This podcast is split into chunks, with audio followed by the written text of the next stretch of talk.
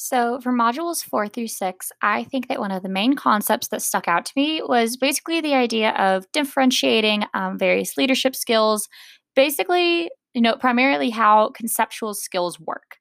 Um, this is something that I had heard of, but I never really understood. But the idea of conceptual visions being this somewhat kind of overarching or overall view of the project or mission has really made me start to think about it. Another main concept that stuck with me was the idea of the Johari model really being windows instead of boxes. You know, when people think of boxes, they usually think of people being boxed into one thing. Um, and if you're looking at the model like that, you could be putting yourself into a box and you won't be able to grow in it. But if you look at it as a window instead, you'll be able to see through that window into yourself. I think that the primary emotion I felt throughout the modules was basically just awareness. I'm constantly trying to be more aware of what I'm doing. So, listening to the Module 4 lecture discussing mindfulness and consciousness of self really made me sit there and evaluate just what I have been doing as a leader and how I can expand upon that. The most important thing that was confirmed for me in these modules was how important it is to have a growth mindset in Module 6. While going through orientation, this was something we talked about quite a lot, but it actually took me a while to commit to it. One of my best friends has studied the idea of growth versus fixed mindsets since high school because it's something that her dad really pressed into her. And then she, in turn, pressed it into me um, because when I talked to her through orientation, I knew that it was something that I really wanted to learn more about and work on.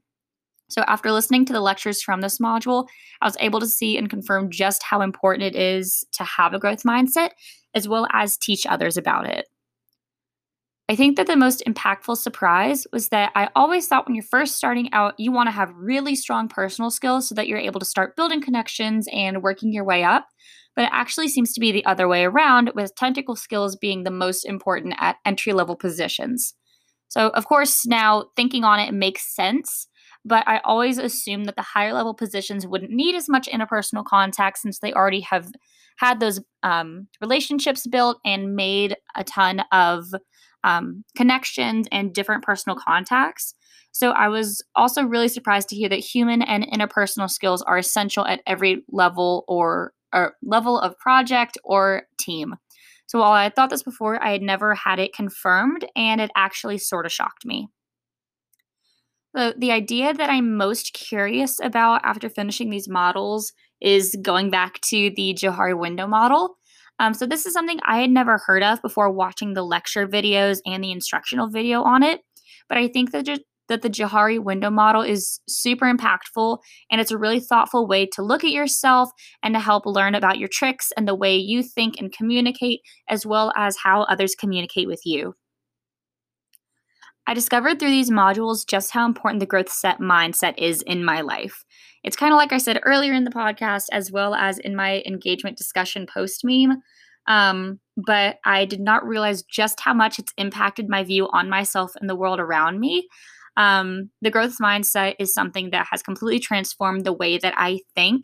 I used to be very pessimistic, and you know, these things can only go one way. But by developing a growth mindset, I was really able to just kind of learn more about myself and um, the people around me. So I think a way I can put the things I've learned into practice is by trying to be more conscious of myself. Um, this is kind of going back to the Johari window model yet again. Um, but, you know, really having, you know, the people that are able to see me um, and see the things that maybe I can't see. Um, that's super important for feedback. So just being open to feedback from others and also reflecting on the decisions I can or that I make.